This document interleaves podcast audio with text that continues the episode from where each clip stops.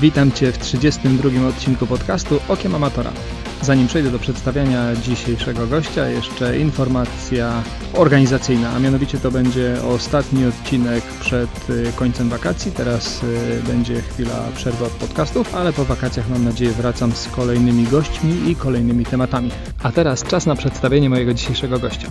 Daniel Lewczuk to facet, który po 40 zdecydował się postawić przed sobą coraz to trudniejsze i coraz bardziej wymagające wyzwania.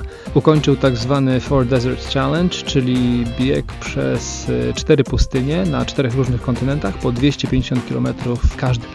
E, I to wszystko w ciągu jednego roku. W tym samym roku ukończył pełnego Ironmana. Wcześniej startował na kilku zawodach triatlonowych w Polsce, a zrobić to wszystko postanowił właściwie z dnia na dzień, kiedy stwierdził, że pływanie nie za bardzo mu wychodzi od y, dłuższej jazdy na rowerze, e, boli go siedzenie, a bieganie na bieżni powyżej 10 minut jest dla niego właściwie nieosiągalne, więc dlaczego nie spróbować zmierzyć się z triatlonem? E, Daniel naprawdę pokazuje, że niemożliwe nie istnieje, ograniczenia są w naszej głowie. Rozmawiamy długo o tym, co było dla niego trudniejsze, czy ta sfera psychiczna, czy zmęczenie fizyczne. Daniel opowiada o tym, jak przebiegał bieg przez pustynię, co nim kierowało, żeby podjąć się takiego wyzwania oraz o tym, jakie kolejne wyzwania przed sobą widzi. Historia bardzo, bardzo ciekawego człowieka, który tak naprawdę jest e, bardzo podobny do wielu z nas e, amatorów, którzy zastanawiają się nad tym, co tu jeszcze można zrobić ciekawego i jakiego wyzwania się podjąć. Gorąco zapraszam do wysłuchania rozmowy z Danielem. Cześć, dzień dobry. Witam Was w kolejnym odcinku podcastu Okiem Amatora. E, Dzisiaj moim gościem jest Daniel e, Lewczuk. Ja tak myślałem, jak przedstawić najlepiej e, Daniela. I tak mam parę takich tematów, ale myślę, że najlepiej jak on sam się przedstawi. Natomiast no, Daniel był jednym z pierwszych Polaków, którzy razem z trójką kolegów podjęli wyzwanie czterech pustyń, ukończenia maratonów na czterech różnych pustyniach w ciągu jednego roku. Ultramaraton. Ultramaratonów nawet co więcej, po 250 km.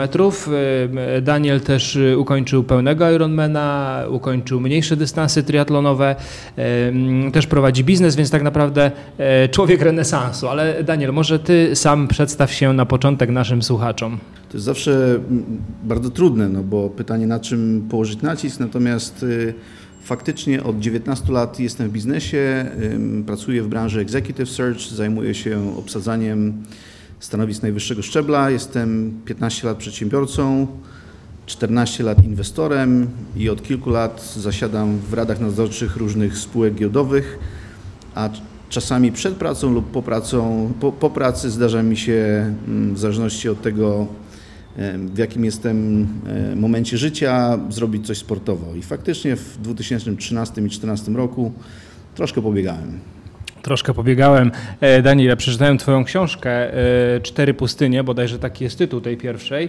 No i muszę powiedzieć, że jestem pod wrażeniem, ale tak naprawdę zanim przejdziemy sobie do tych czterech pustyń, bo mm, o nich chciałem też dzisiaj porozmawiać e, i o tej Twojej mm, przeszłości sportowej, przeszłości czy teraźniejszości, do tego dojdziemy. Powiedz mi w ogóle, skąd pomysł na takie sportowe wyzwania i kiedy zacząłeś się tak naprawdę w to bawić? Czy to towarzyszyło Ci już gdzieś od takiego wieku dziecięcego, e, czy dopiero teraz, e, jak już masz troszkę więcej czasu dla siebie, w sport zacząłeś się bawić? To muszę Cię poprosić o pewnie dwu albo trzyminutową anegdotę. Znaczy sport był mi bliski od, kiedy pamiętam, od w podstawówce y, pływałem, pod koniec podstawówki zacząłem grać w koszykówkę. Kiedy dostałem się do liceum, y, pamiętam, że w lidze tak naprawdę Warsza- y, Ligi Warszawy y, Liceów jak byłem w pierwszej klasie liceum, zajęliśmy czwarte miejsce. Jak byłem w drugiej klasie liceum, zajęliśmy trzecie miejsce. W trzeciej klasie liceum stałem się kapitanem drużyny i zajęliśmy drugie miejsce, bo przegraliśmy w finale. A w czwartej klasie liceum to była moja ostatnia szansa, żeby doprowadzić drużynę do zwycięstwa. No i pamiętam, że dużo emocji to kosztowało, kiedy graliśmy na jednej z hal y, klubowych w Warszawie. Pamiętam. ym, Wiesław Zych, bardzo znany sędzia koszykarski, wręczył mi piłkę, którą kilka tygodni wcześniej grali w finałach y, y, mm, w Stanach Zjednoczonych y, cały Dream Team i ta piłka była podpisana przez wszystkich zawodników, w związku z tym traktowałem to jako złoty gral. No i udało mi się doprowadzić w finale drużynę do zwycięstwa, także liceum skończyłem z tym pięknym wspomnieniem, że po kilku latach gry w koszykówkę Zdobyliśmy zwycięstwo. No i później przyszedł moment na to, co dalej, i podjąłem decyzję, żeby dalszą swoją karierę y, koszykarską rozwijać w Stanach Zjednoczonych. Dostałem stypendium i grałem w lidze y, uniwersyteckiej w Stanach. Później było wiele lat przerwy. Mm, Przyszedł czas na to, żeby wrócić do Polski. Postanowiłem kilka lat spędzić y, pracując dla międzynarodowej firmy. Mm, W 90, w 2000 chyba czwartym roku to było mm, po wielu miesiącach zmagań we własnej głowie i mm, próbach pokonywania demonów postanowiłem złożyć wypowiedzenie i spróbować pięknego rozdziału, który trwa do dziś, który się nazywa przedsiębiorczość. No i kilka lat za biurkiem sprawiło, że sporo przytyłem e, i te moje 7 czy 8% tkanki tłuszczowej z czasów koszykówki zamieniło się pewnie na 30 parę procent. I pamiętam taki moment, kiedy w 2013 roku szedłem po Nowym Świecie w piękny słoneczny dzień, gorąca temperatura i jakiś taksówkarz zatrąbił. I wtedy się odwróciłem, żeby zobaczyć, co się dzieje i się okazało, że jak szedłem, to zostawiałem ślady na asfalcie od, przez swoją wagę. I to był da- dla mnie taki moment, kiedy stwierdziłem, o kurczę, coś z tą wagą muszę zrobić. Ale to przepraszam, a ile ważyłeś wtedy? Ponad 120 kg. Miałem problemy z kolanami przez koszykówkę. Przez 4 lata miałem rozerwaną łąkotkę, ale z różnych powodów nie decydowałem się na, na operację i wtedy stwierdziłem, dobra, po pierwsze muszę zadbać o swoje zdrowie, muszę wreszcie zrobić coś z tą łąkotką, bo mam dosyć życia w bólu.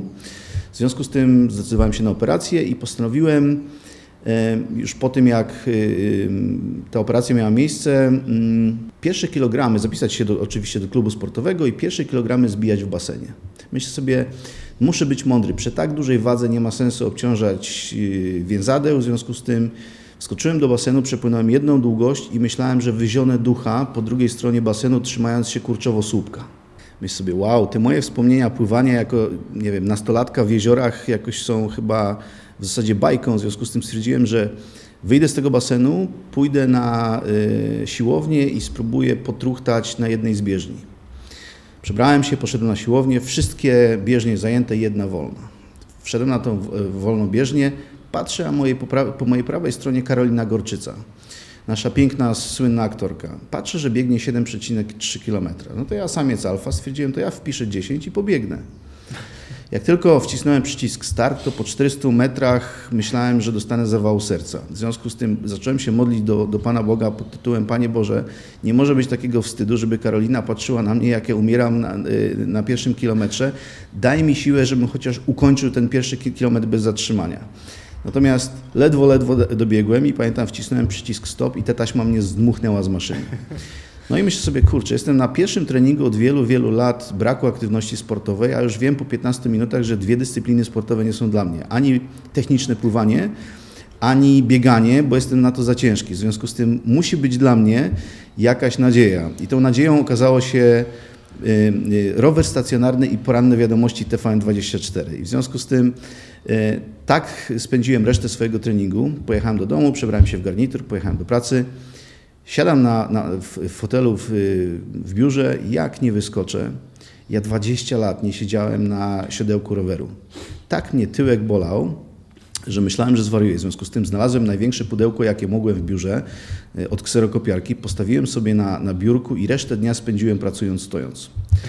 No i ląd- ląduję z anegdotą. Wracam tego samego dnia do domu, mówię mm, swojej ówczesnej żonie, mówię, słuchaj, mm, jestem w zasadzie w słabej formie, dlatego że nie umiem technicznie, nie, nie umiem technicznie pływać, jestem za ciężki na bieganie i tyłek mnie boli od roweru, zapisuję się na triatlon. Ona się tak spojrzała na mnie i te, te 10 sekund ciszy i, i, i spojrzenia wydawało się być jak, jak wieczność. E, I mówi, kogo ty w ogóle chcesz oszukać? O jakim ty triatlonie mówisz? Idź natychmiast do łazienki, spójrz w lusterko i zadaj sobie pytanie w ogóle, o czym ty bredzisz. Po czym poszedłem do łazienki i jak zobaczyłem w lusterku ten słaby widok, to stwierdziłem, kurczę, chyba ma rację. Faktycznie zrobię triatlonu, muszę się zapisać na coś, co mnie przerazi i, i tego samego dnia zapisałem się na Ironmana. No i kilkanaście miesięcy później mm, ukończyłem pełen dystans Ironmana. O kurczę, ja myślałem, że y, na początek zapisałeś się tak y, standardowo rozsądnie, na jedną czwartą, na sprint. Nie, nie, nie. Za- Zapisałem się na Ironmana, y, natomiast ponieważ nie miałem doświadczenia kompletnie w tej dyscyplinie I szczerze mówiąc, byłem absolutnym amatorem i mi się wydawało to kompletnym szaleństwem, wysiłek związany z, z tymi trzema dyscyplinami. To pierwszym triatlonem, w jakim wystartowałem kilka miesięcy od właśnie te, tego dnia, o którym przed chwilką opowiadałem, był super sprint, czyli elemental w Olsztynie. 200 metrów wody, tam parę kilometrów na rowerze i chyba z 2 kilometry biegu. Później był sprint, jedna ósma, jedna czwarta, olimpijka, połówka i, i pełen dystans. Czyli y, kierowało tobą mniej więcej taka droga, y, kiepsko pływam, słabo biegam, y, nie bardzo jeżdżę na rowerze, zapiszę się na Ironmana. Wiesz co, po pierwsze, ja większość swoich doświadczeń sportowych miałem z, ze sportów drużynowych. I pamiętam, że moja pewnie mój brak dojrzałości, kiedy byłem koszykarzem, polegał na tym, że kiedy przegrywa, przegrywaliśmy mecz, miałem tendencję do obwiniania moich kolegów z drużyny, że grali słabo. Y, A Ironman stał się dla mnie taką, takim polem bitwy pewnie w mojej własnej głowie i, i, i tak naprawdę z, y, walki z moim własnym ego pod tytułem sukces lub porażka zależy stricte ode mnie. I poprzez przekorę, ale też trochę przez ciekawość, zależało mi na tym, żeby zobaczyć, czy jestem w stanie osiągnąć zwycięstwo w obszarach moich słabości.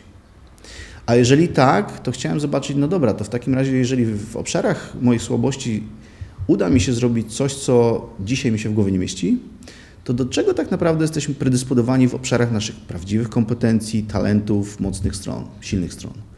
No i to była taka, to, to była właśnie y, taka, taka lekcja y, dla mnie samego. Nie? Chcę zobaczyć, czy jestem w stanie oprócz po wielu latach y, różnych zmagań zawodowych mieć też sukces może pozazawodowy. No i super na to pomysłem był Ironman. Ja pamiętam, że jeszcze w książce opisałeś swój pierwszy start na dystansie bodajże jednej czwartej Ironmana, jeżeli dobrze pamiętam, gdzie zapisałeś się na y, zawody, też wybrałeś sobie mm, jedne Radków z chyba. trudniejszych w Polsce i mam tutaj na myśli właśnie Radków. To prawda, znaczy to jest niesamowita historia, dlatego że moje starty nie były zaplanowane cyklicznie, tylko moje starty były tak naprawdę y, mm, planowane w y, weekendy, kiedy nie podróżowałem.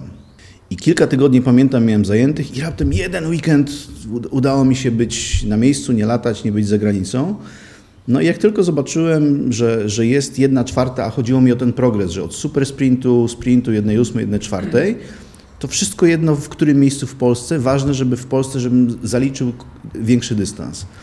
Pamiętam, kiedy zapisałem się do Radkowa, to w ogóle nigdy wcześniej o tej miejscowości nie słyszałem. Jak usłyszałem o Górach Stołowych, no to myślę sobie, to ja nawet nie mam bladego pojęcia, gdzie to jest w Polsce. W związku z tym, yy, jak jechałem na, na te zawody, wstałem, pamiętam, o chyba czwartej rano przez Wrocław i dojeżdżałem w przepiękne miejsce. Te, te góry stołowe zachwyciły mnie swoją pięknością, ale też przeraziły mnie podjazdami samochodem.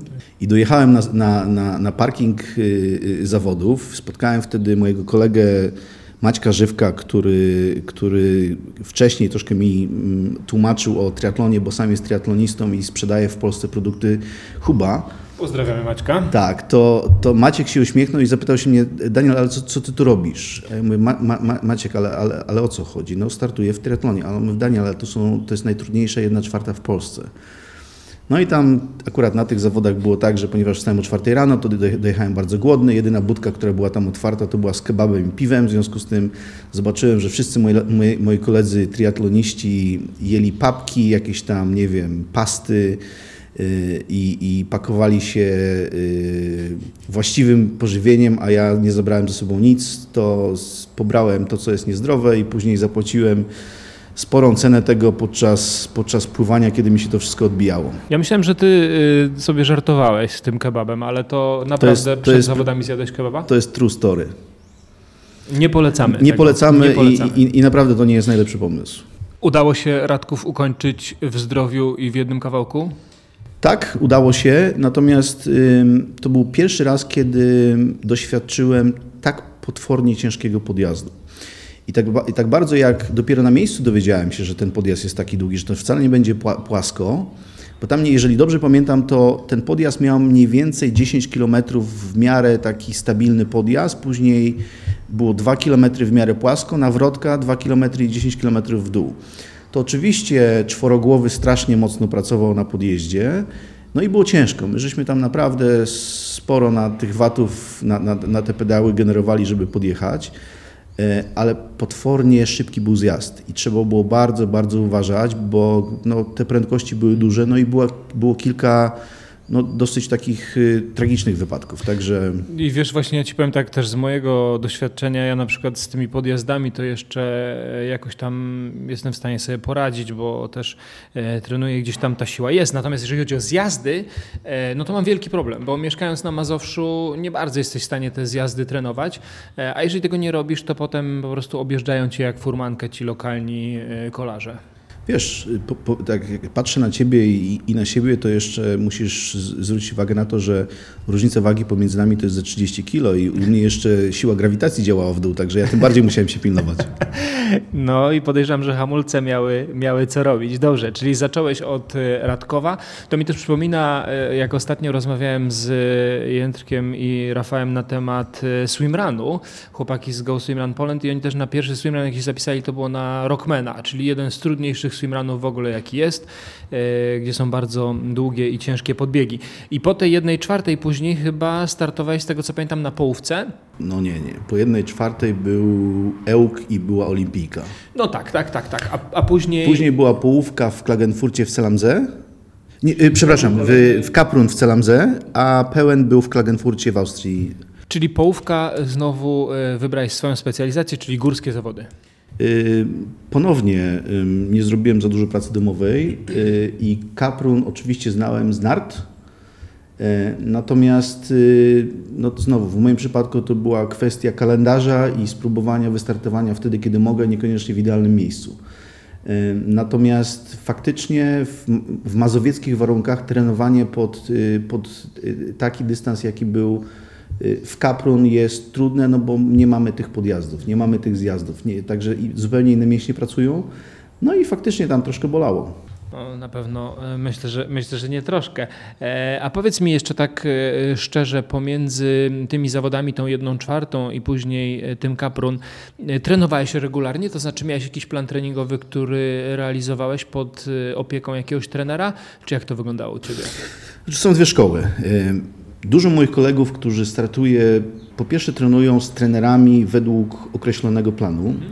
Ja na przykład nie jestem zwolennikiem planów, które można sobie kupić na internecie, nawet od bardzo znanych trenerów, dlatego że to wszystko zależy od tego, jakie mamy cele e, i w jakim czasie chcemy pewne e, kroki milowe osiągnąć. E, ja podjąłem, ja musiałem z różnych względów, głównie zawodowych, podjąć inną decyzję i zrezygnowałem z typowego planu lub pracy z trenerem, tylko postanowiłem trenując y, realizować dwa cele. Po pierwsze, albo na, podczas treningu być o sekundę szybciej niż kiedykolwiek wcześniej w jakiejkolwiek dyscyplinie, y, albo pojechać coś kawałek dalej, czy popłynąć coś kawałek dalej. I niesamowita była, e, niesamowity był progres po kilku miesiącach. Z czego to wynikało? Z tego, że i co z tego, że ja na czwartek i piątek mógłbym mieć rozpisany trening, jak ja czwartek i piątek byłem w samolocie po 8 godzin. W związku z tym trudno mi, próbowałem na początku, trudno mi było jakkolwiek trzymać się planu. Potrafiłem być w pięciu krajach w, w tygodniu i to było po prostu nie do zrealizowania. Czyli trenowałeś absolutnie sam? Absolutnie sam. Znaczy, skłamałbym, gdybym tak powiedział, dlatego że kiedy wskoczyłem po raz pierwszy do tego basenu, o, czym opowiadałem, to po tym doświadczeniu, kiedy ledwo przepłynąłem jedną długość 25-metrowego y, basenu, stwierdziłem, że moja pływalność jest pół metra pod wodą. Ja po prostu miałem wrażenie, że tonę. W związku z tym bardzo szybko stwierdziłem, że muszę skorzystać z pomocy eksperta i poprosiłem mojego kolegę, który jest trenerem y, pływania, żeby udzielił mi lekcji. I wykupiłem od niego 10 lekcji i te 10 lekcji sprawiło, że zacząłem pływać. Druga osoba, którą prosiłem o pomoc, to dietetyk. Zacząłem zrzucać wagę. Trzecia osoba to jest bardzo dobry mój kolega, który jest fenomenalnym y, trenerem crossfitu, żeby troszkę korbady wz, y, y, wzmocnić. Korzystałem z doświadczenia i, i, i kompetencji wielu moich kolegów, którzy są triatlonistami i czasami z nimi pojechałem na rower, czasami z nimi pobiegłem. W związku z tym starałem się korzystać z, z, z doświadczenia innych. Dobrze, a powiedz mi teraz, y, co cię doprowadziło do tego Klagenfurtu na koniec? Wiesz co, to jest, mówimy o roku 2014. E, Triatlon jako wyzwanie mm, nie było moim priorytetem w, w, tamtym, w tamtym czasie, dlatego że wspólnie z trzema innymi kolegami w 2014 roku postanowiliśmy pobiec 1000 km po czterech pustyniach świata, czyli po 250 km po każdej z nich i to była, pierwszym było Sahara Race, później było Gobi, najbardziej wieczna i górzysta pustynia świata na, w Chinach, na granicy z Mongolią. Trzecią pustynią była Atacama w Chile.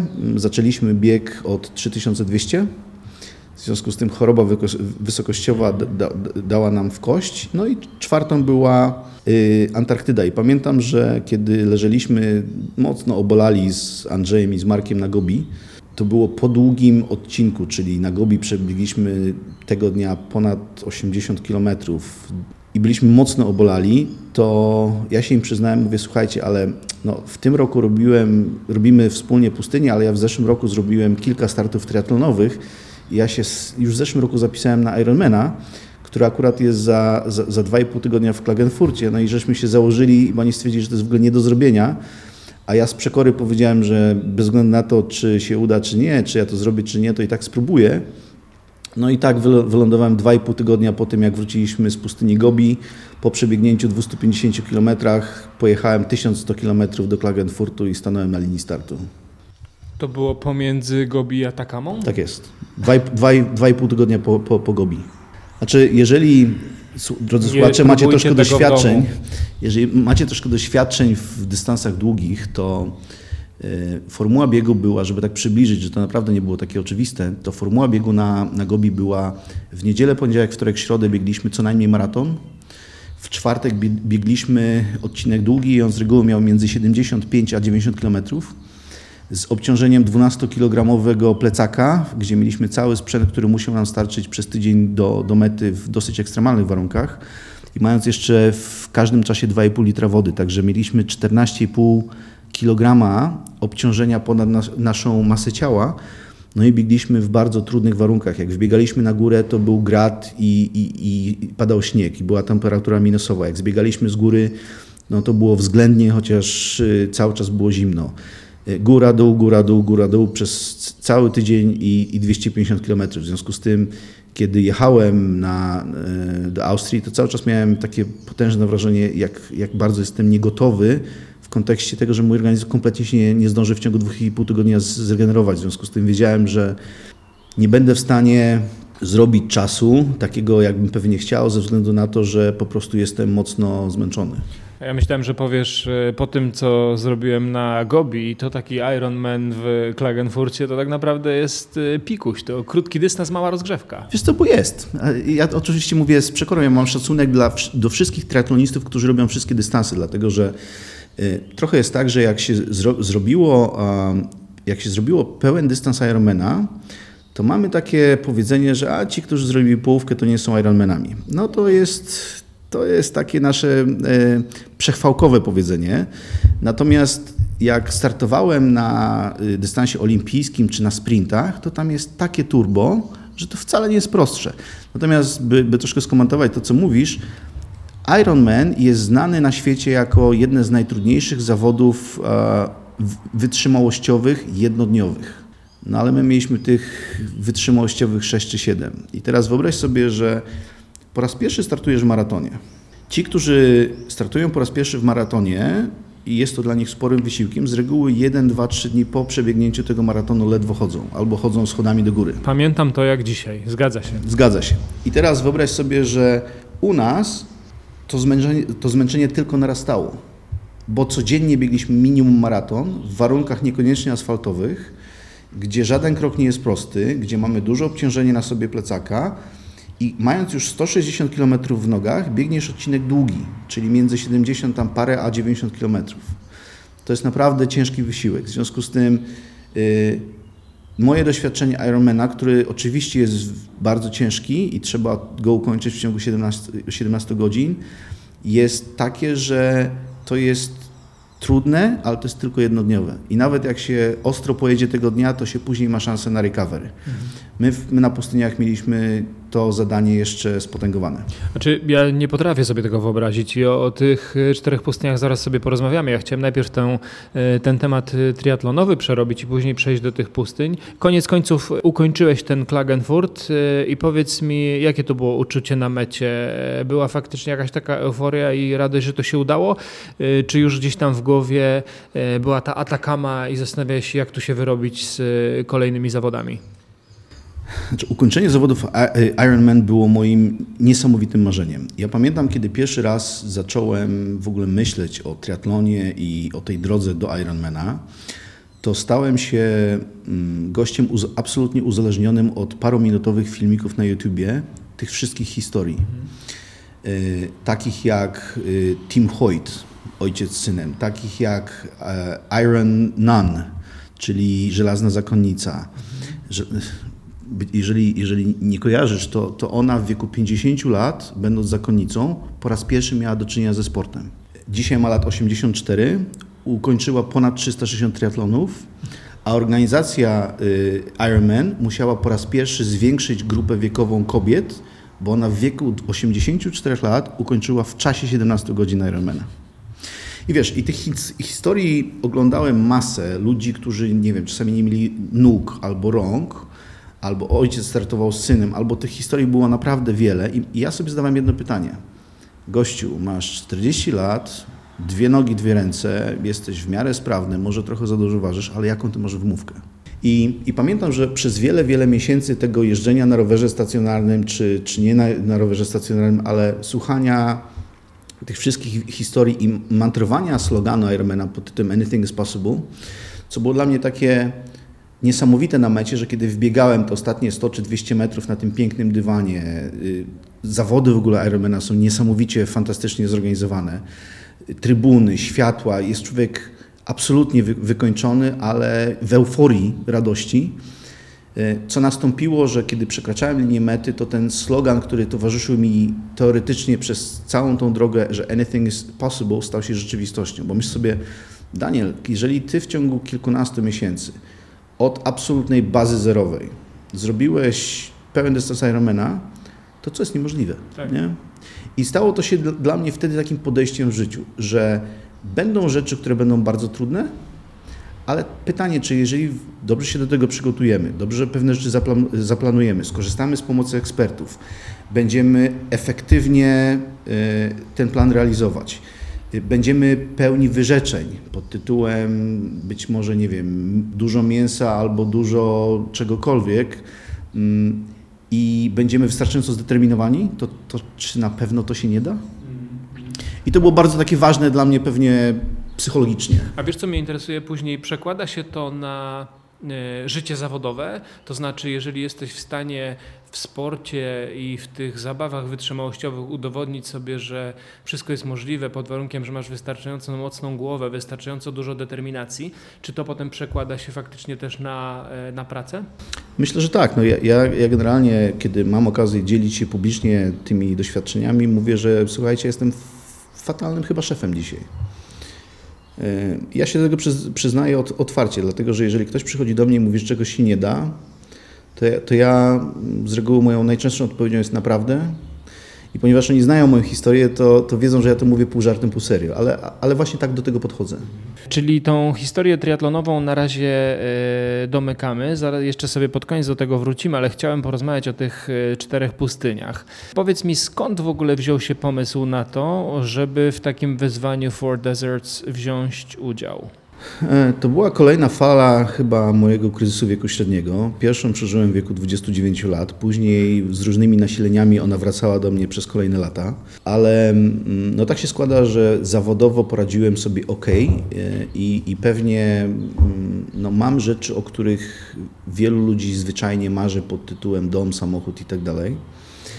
E, I być może to przychodzi z wiekiem i dojrzałością. Przestałem, przestałem mieć ochotę inwestować w świecidełka, tylko miałem, zapragnąłem tak naprawdę inwestować w doświadczenia.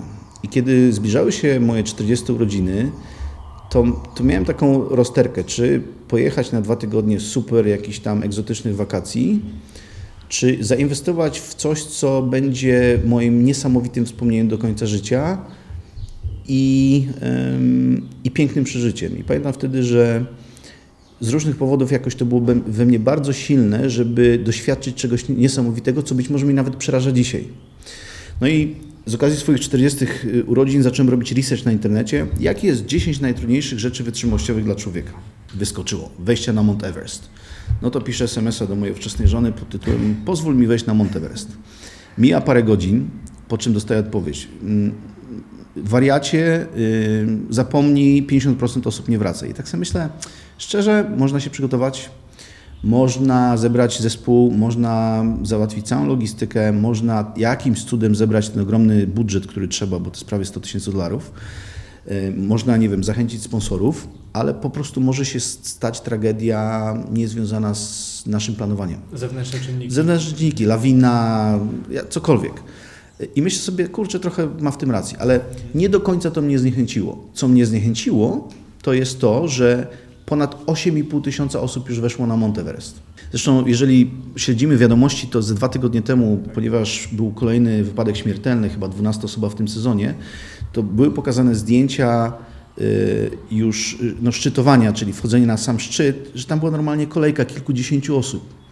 Myślę sobie, w życiu nie chciałbym takiego doświadczenia mieć, tak bardzo jak fascynuje mnie y, zmierzenie się ze, ze, szczytem świata. I kiedyś miałem z Martyną Wojciechowską bardzo ciekawą rozmowę odnośnie tego, co jest trudniejsze, pobiegnięcie czterech pustyń, czy wejście na jedną z gór wysokich. Ale to na inny temat. Y, I A jaka była odpowiedź?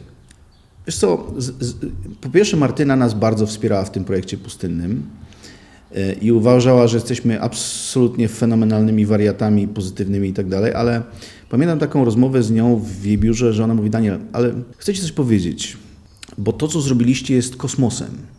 Ale wyobraź sobie, że różnicą pomiędzy moimi doświadczeniami a Twoimi jest to, że z chwilą, kiedy dobiegaliście do mety danego odcinka i byliście ultra zmęczeni, to rzucaliście plecak, padaliście na plecy, na brzuch, na twarz y, w namiocie Daliście sobie kilkanaście minut na to, żeby jakkolwiek złapać oddech. Wtedy szliście do ogniska, robiliście sobie jedzenie liofilizowane i przez kolejne kilka godzin i przez noc było recovery.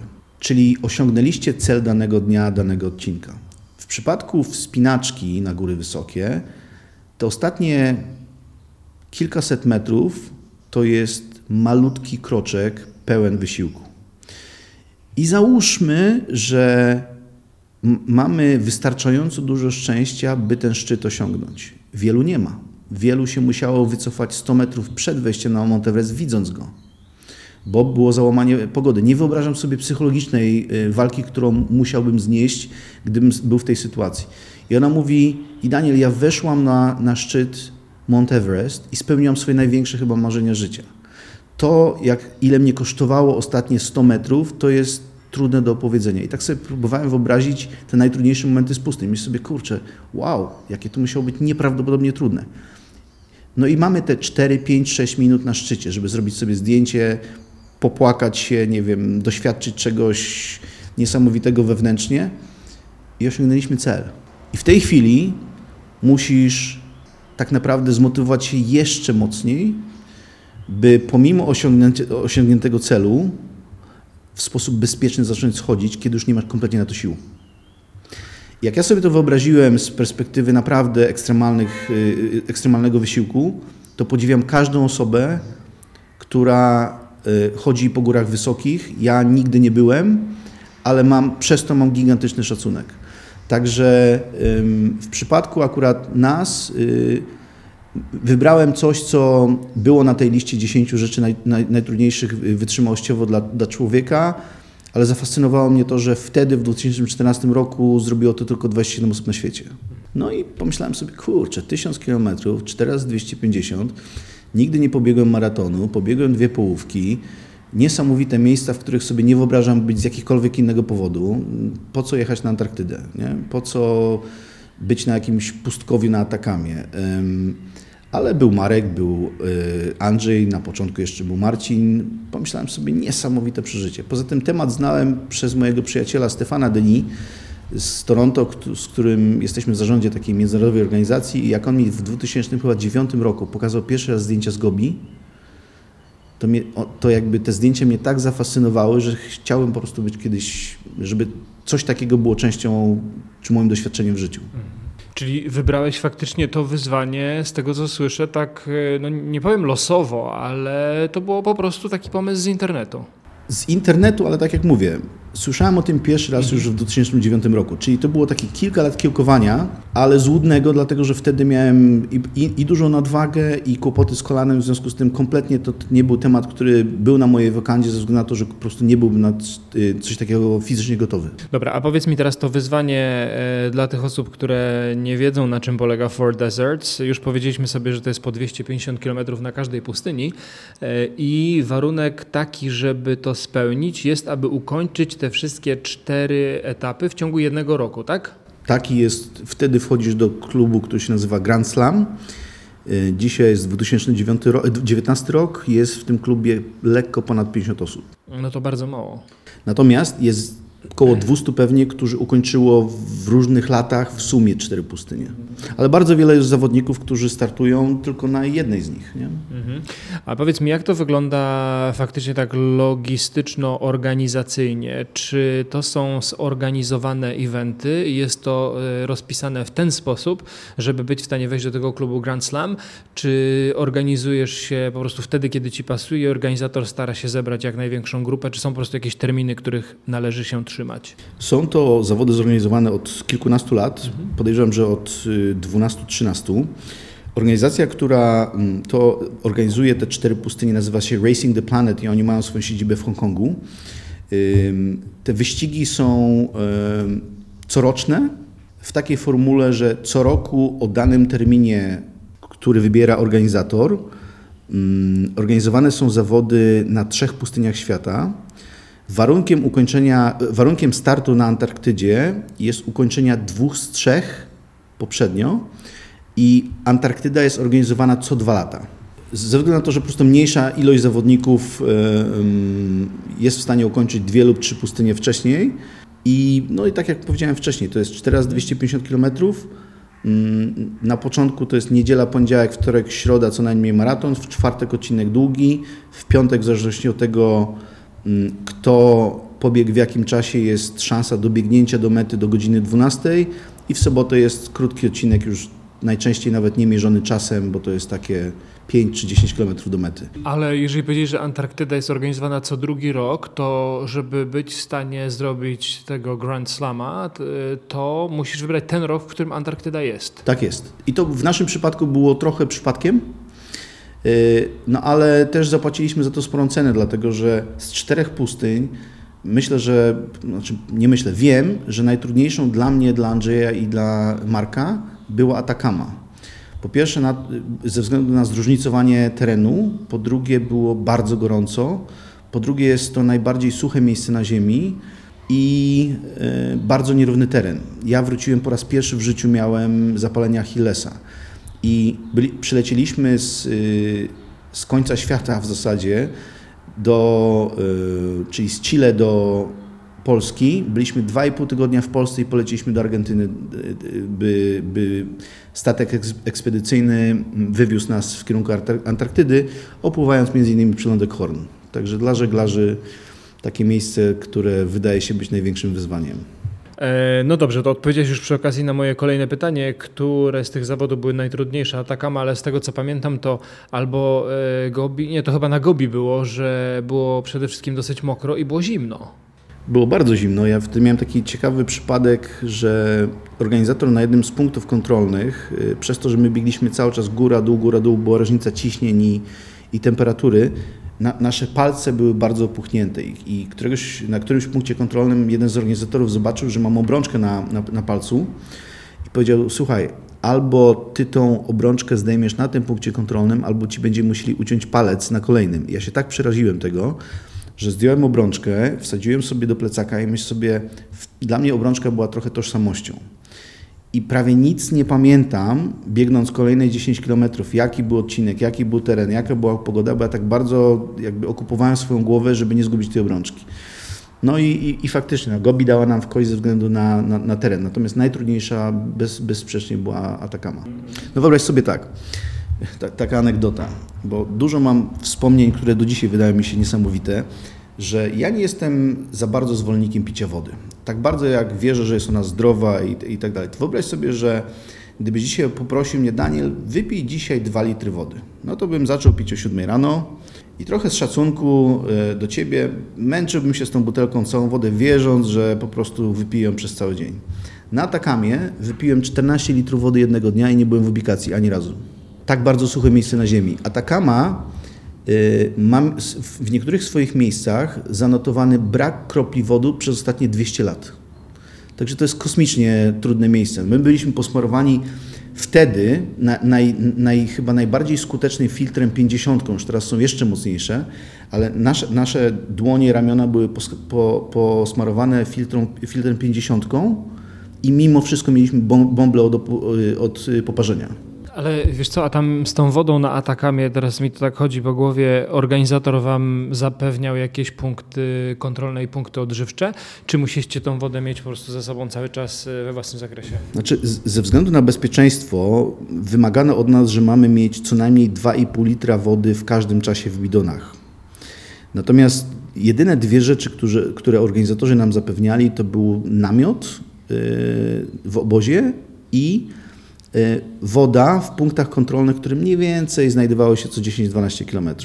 Czyli dobiegając do kolejnego punktu kontrolnego, sczytywano nam czas, napełnialiśmy bidony wodą, leciliśmy dalej. Dobrze, a powiedz mi, y, Daniel, te, w ogóle te zawody, czy to był bardziej taki wyścig, czy to był raczej taki event survivalowy, y, typu, y, no trzeba to po prostu ukończyć, czy ludzie faktycznie się tam ścigali?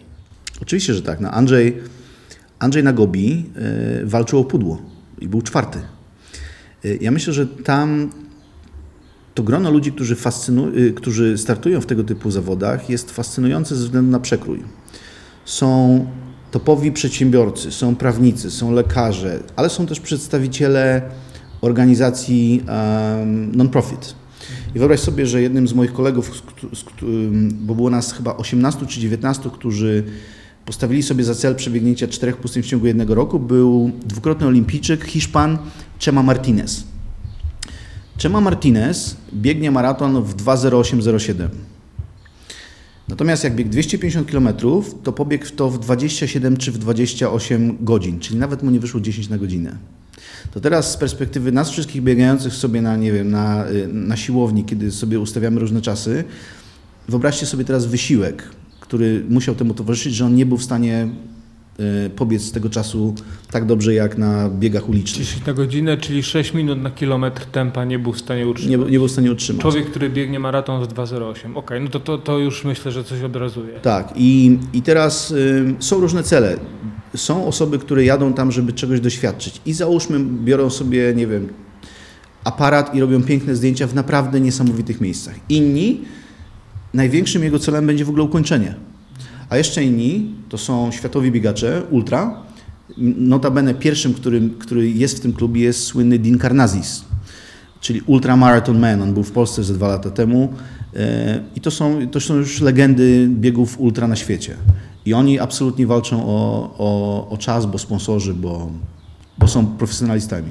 A powiedz mi, jak jest y, zorganizowana kwestia mm, trasy? Czy trzeba biegać z mapą i szukać sobie przejścia?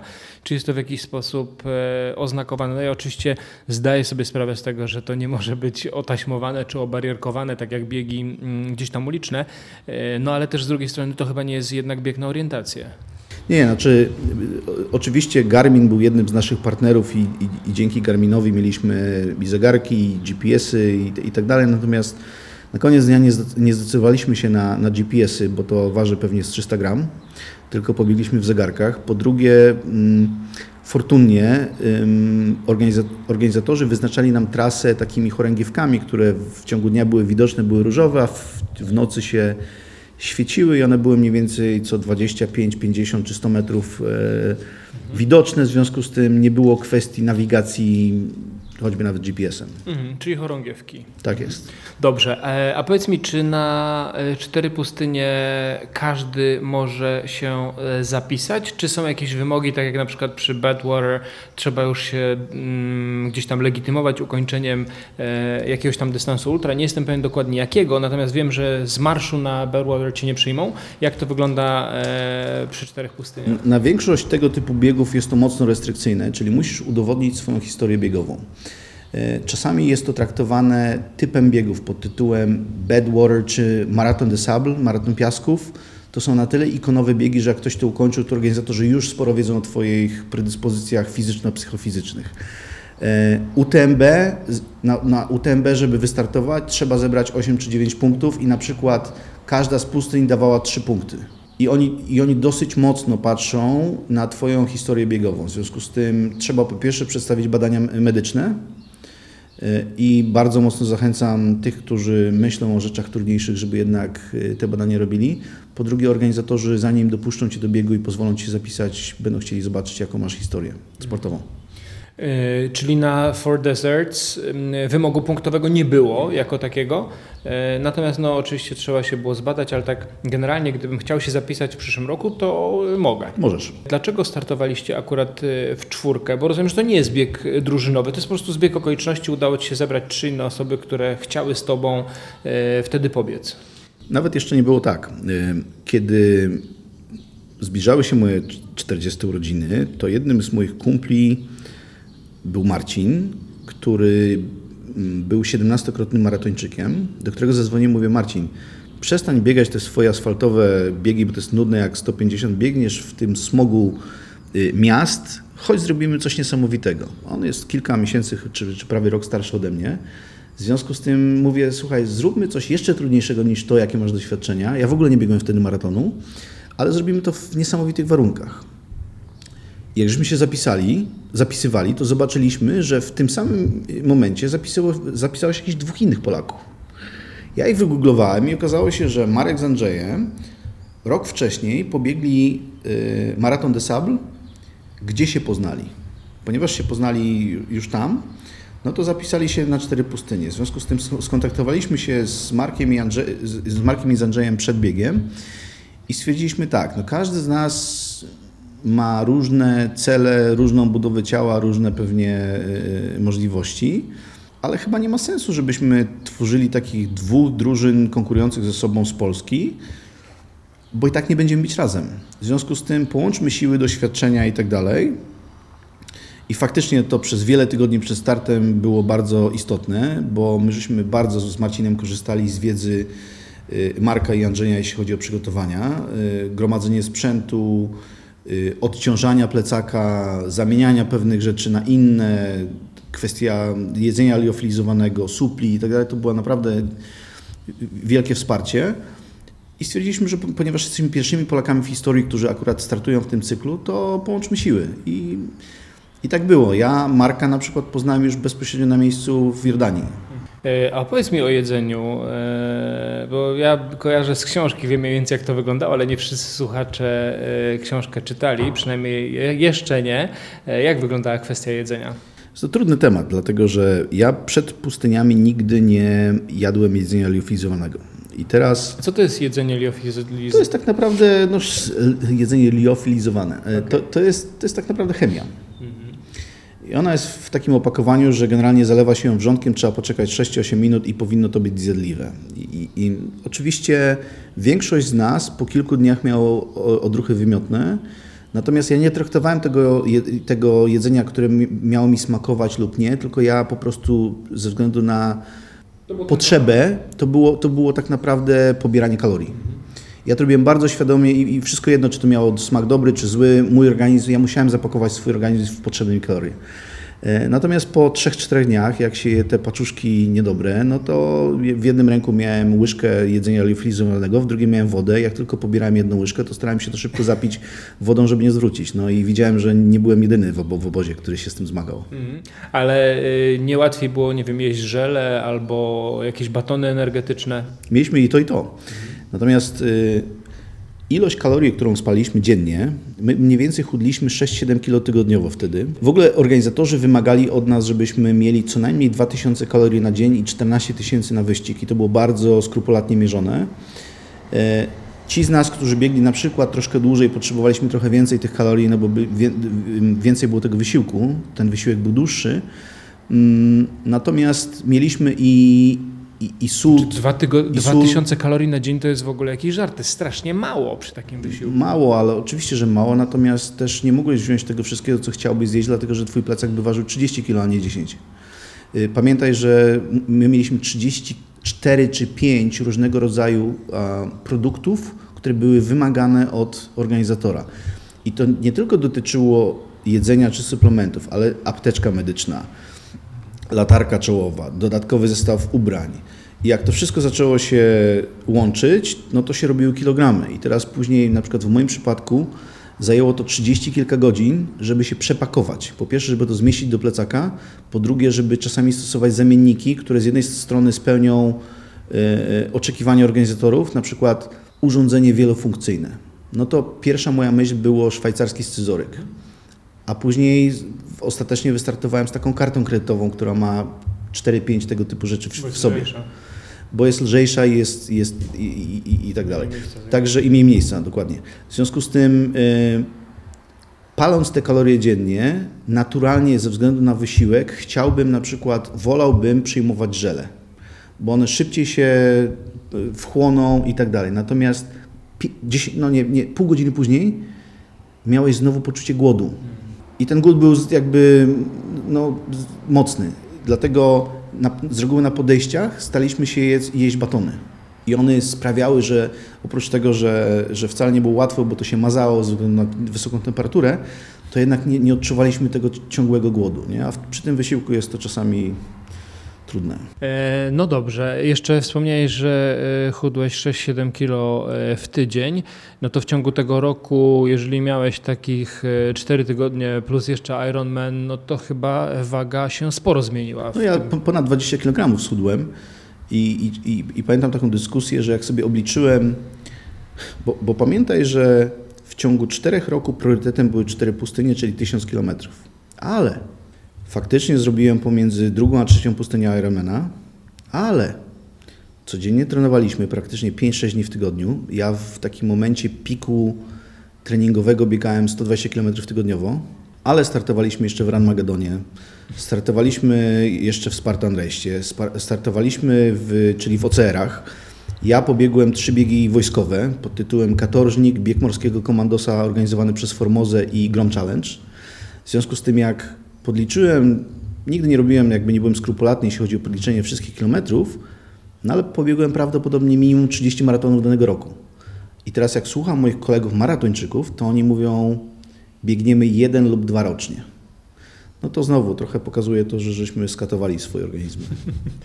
No właśnie, właśnie. I teraz e, powoli zbliżamy się już do, e, do końca, ale ja mam takie jeszcze dwa pytania, bo to było w 2014 roku. Czy nadal jesteś sportowcem sportów takich ultra wytrzymałościowych, czy nadal uważasz się za sportowca takiego ultra, e, albo może nadal uważasz się za triatlonistę? Jak to teraz wygląda po pięciu latach od ukończenia tego wyzwania? Po pierwsze, nigdy w życiu bym się nie nazwał ultrasem. Po drugie, nie jestem triatlonistą. Po trzecie, miałem znowu przerwę ze sportem, ale lubię wyzwania. I ja jakby nie, pomimo tego, że skończyłem Ironmana, to nie nazwałbym się triatlonistą, bo ja się w triatlonie tak do końca nie zakochałem. Czy wydaje mi się on ciekawszy niż, niż bieganie biegów ulicznych? Tak, bo jest mniejsze obciążenie na, na, na nogi, bo jest trochę pływania, bo jest piękny rower, można sobie pojechać w Polskę i pooglądać piękne krajobrazy. Natomiast no, miałem z różnych względów znowu 3 lata przerwy.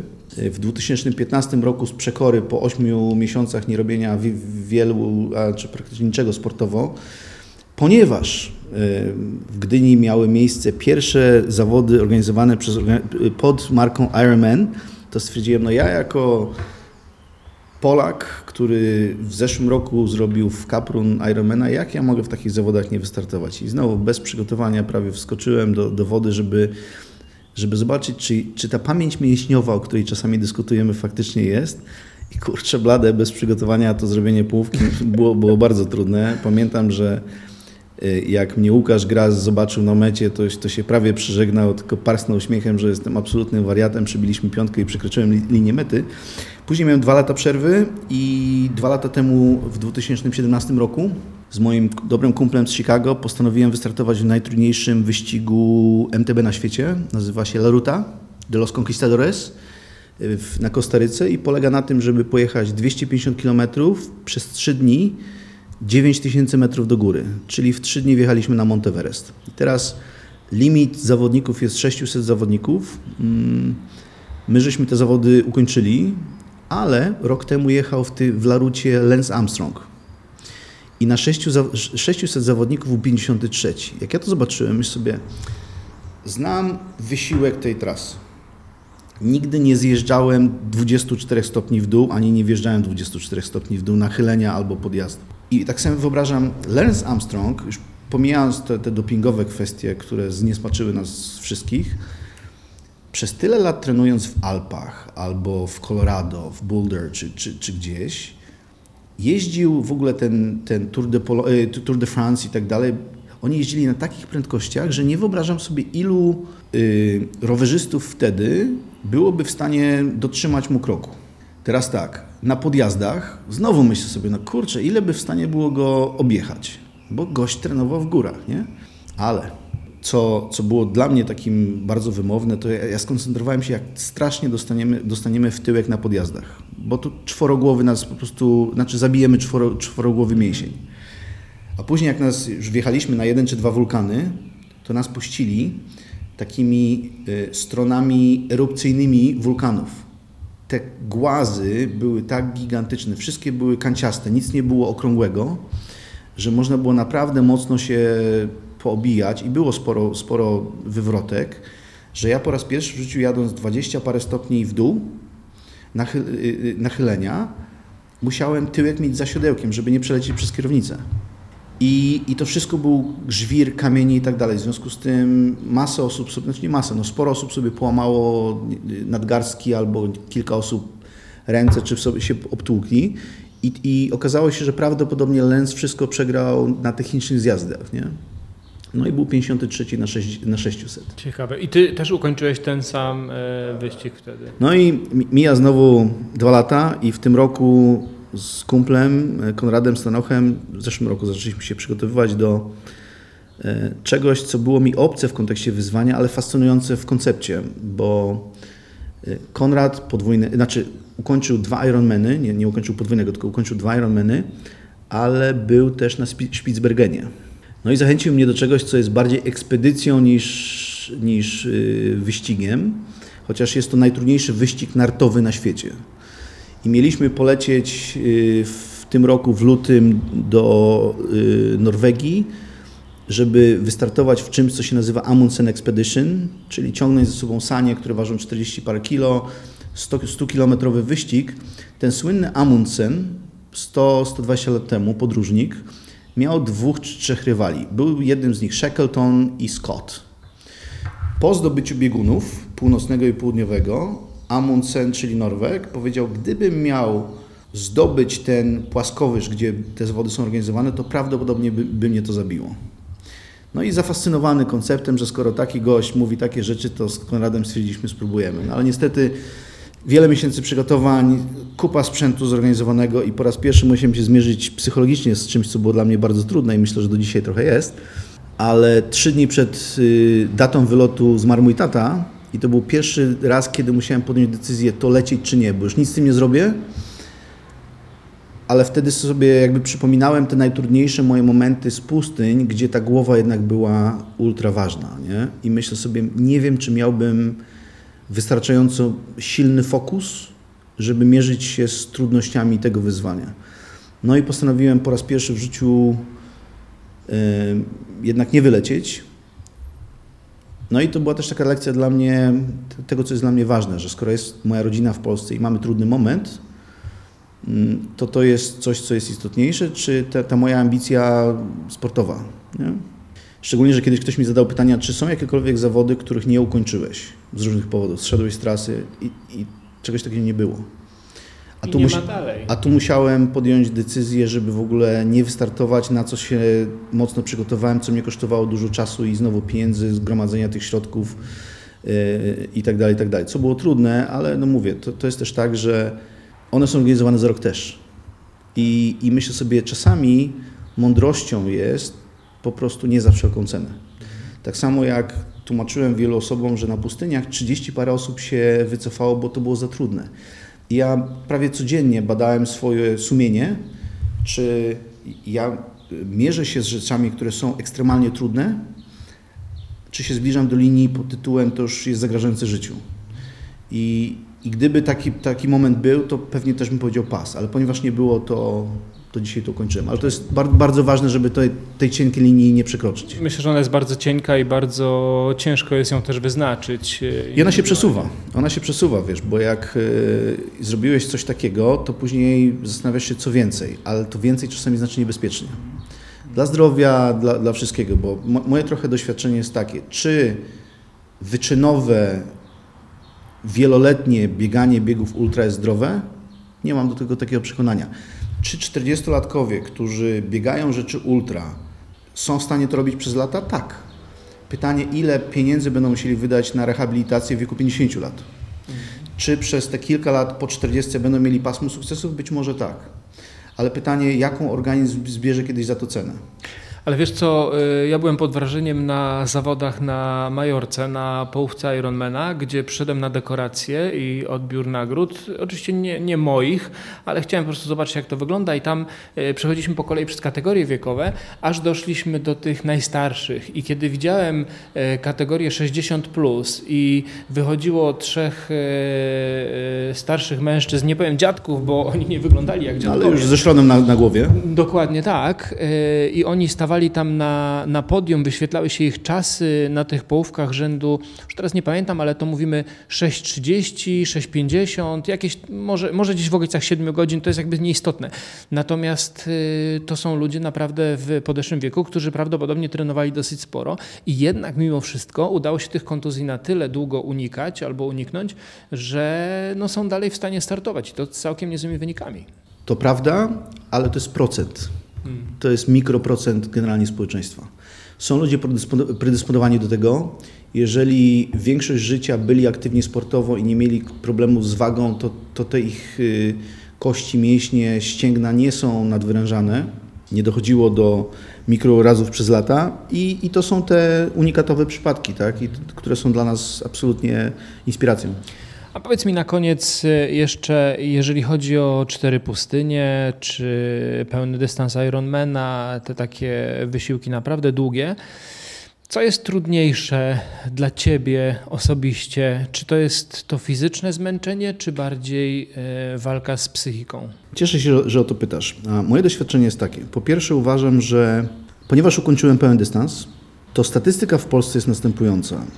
Jest między 14 a 18 tysięcy ludzi robiących triatlon w okolicach mniej więcej połówki rocznie. Czyli połówka Ironmana w różnych miejscowościach i tak dalej, i tak. Dotychczas tylko niespełna 500 z nas zrobiło pełen dystans. 500 Polaków ever. Tak mało? Tak mało. Szokujące. I teraz i wielu z nas, ale czy nie z wielu z nas, część z nas zrobiło po raz, to, po raz drugi, trzeci, czwarty i tak dalej, pełen dystans. Natomiast moje doświadczenie jest takie, gdybym na przykład po zawodach w Gdyni, które są dzisiaj takie trochę sztandarowe już, jeśli chodzi o połówkę Ironmana, gdybym wszystkim zawodnikom, którzy ukończyli Ironmana w Gdyni, kazał dwa czy trzy tygodnie później zrobić pełen dystans i nie mieliby wyboru, jestem prawie pewien, że 90% plus ukończyłoby pełen dystans w ciągu 17 godzin. Teraz tak, czy to byłoby okupione większym wysiłkiem? Absolutnie. Czy to by y, wymagało troszkę bardziej rozłożenia sił? Absolutnie. Czy suple grałyby większą rolę? Jestem przekonany. Czy by ukończyli w ciągu 17 godzin? Jestem prawie pewien. Jest pewna bariera psychiczna. Pamiętam kiedyś, że mnie dziennikarz zadał pytanie, co jest istotniejsze w tych ultra trudnych y, wyzwaniach, głowa czy, czy ciało? I teraz ja przez długi czas, i przyznaję się do tego, to znowu przychodzą pewne kwestie z doświadczeniem i wiekiem, wierzyłem, że 60-70% sukcesu to jest głowa. No bo ciało szybko mówi, jest trudno, boli, wycofaj się, nie dam rady, za trudno, złe warunki pogodowe, za gorąco, nie mam siły. Ale na Ironmanie pełnym, przez to, że byłem niezregenerowany po gobi, zdarzyła się rzecz, która troszkę zmieniła moją percepcję. Bo wyobraź sobie, że na którymś kilometrze już biegu mój mózg z jakichś powodów dał sygnał do obydwu mięśni czworogłowego i dostałem skurczu w tym samym czasie w obydwu nogach. Ja jestem generalnie skurczowy i ja całe życie radziłem sobie ze skurczami i wiem jak, nie wiem, albo nogę rozprostować, albo zgiąć, żeby te mięśnie wydłużyć i żeby próbować pozbyć się skurczu. Runąłem na ziemię. Leżę, leżę na tej ziemi i wiesz, w, w, no wyję z bólu, dwa skurcze w tym samym czasie w dwóch nogach, nie jestem w stanie z, jakby szybko sobie z tym, z tym poradzić i jakiś koleś przebiegając rzucił we mnie białą pastylką. No to myślę sobie, spojrzałem na niego cienki jak, czyli wycieniowany, myślę sobie pewnie pro. Wziąłem tą pastylkę i on krzyknął mi take it, nie? No to wziąłem, a on się odwrócił po kilku metrach dalej i krzyknął jak uda ci się wstać, to nie biegnij, walk backwards, czyli idź tyłem. Wziąłem tą pastylkę, zajęło mi pewnie jeszcze ze 120 sekund, żeby próbować te mięśnie wydłużyć, żeby móc wstać i no faktycznie wstałem, to wszystko pulsowało, bolało jak nie wiem. Odwróciłem się tyłem i zacząłem iść tyłem. Zupełnie inne mięśnie pracują. Przeszedłem, bo to strasznie dziwnie się idzie tyłem. Przeszedłem może 30 metrów, odwróciłem się, zacząłem iść do przodu. I tak patrzę, czy zaczyna mnie skurcz łapać, czy nie. Em, minęło kolejne 30-40 metrów, zacząłem truchtać. Minęło dwie minuty, pobiegłem. I to był moment, kiedy moje ciało o mało nie powiedziało pas, bo 250 km biegłeś 2,5 tygodnia wcześniej jesteś niezregenerowany, a moja cały mózg mówił, słuchaj Daniel, jesteś dwie godziny od meta Ironmana, co było mi wielkim marzeniem. I o mało to się mogło różnie skończyć. Także szczerze, to może być 50-50. Czasami jest to głowa, czasami jest to ciało. Daniel, dziękuję Ci bardzo za dzisiejsze spotkanie. Myślę, że poruszyliśmy bardzo dużo tematów. Ja zachęcam też słuchaczy do e, przeczytania książki Cztery Pustynie, jak i z zabiórka do mety epickiego triatlonu, tej drugiej, która opowiada o, o tym debiucie na dystansie pełnym. E, Na pewno każdy tam e, znajdzie coś ciekawego, niezależnie nawet od poziomu wytrenowania. Myślę, że to e, jesteś chyba takim chodzącym przykładem, że ten slogan, który wydaje nam się taki troszkę już kliszowy, ale mimo wszystko anything is possible i naprawdę jeżeli chcemy się przyłożymy, to, to jest, jest możliwe dużo więcej niż nam się wydaje. Znaczy w ogóle, jak czasami dzielę się tymi historiami ze światem korporacyjnym, czy z przyjaciółmi ze świata sportu, czy biznesu, to mam nadzieję, że ta historia jest właśnie nie triatlonisty, tylko to jest gościa, który no, jest zarobiony, ale ma marzenie i chce się zmierzyć z, e, z jakimiś wyzwaniami innymi niż zawodowe, albo innymi niż prywatne, albo innymi niż sportowe. I, no i ta historia jest trochę w takim klimacie z właśnie z, niekoniecznie z sofy do meta Ironmana, ale naprawdę z, z bazowego poziomu. Bardzo często mówię, że jeżeli jest jedna rzecz, którą chciałbym na przykład zostawić słuchaczy, to jest, żeby z tego naszego słowa niemożliwe wykreślić pierwsze trzy litery, dlatego że to, co na początku wydawało nam się, niemożliwe, bardzo często może się y, okazać osiągalne i, i możliwe. Moim i waszym gościem był Daniel Lewczuk. Dzięki wielkie. Bardzo dziękuję.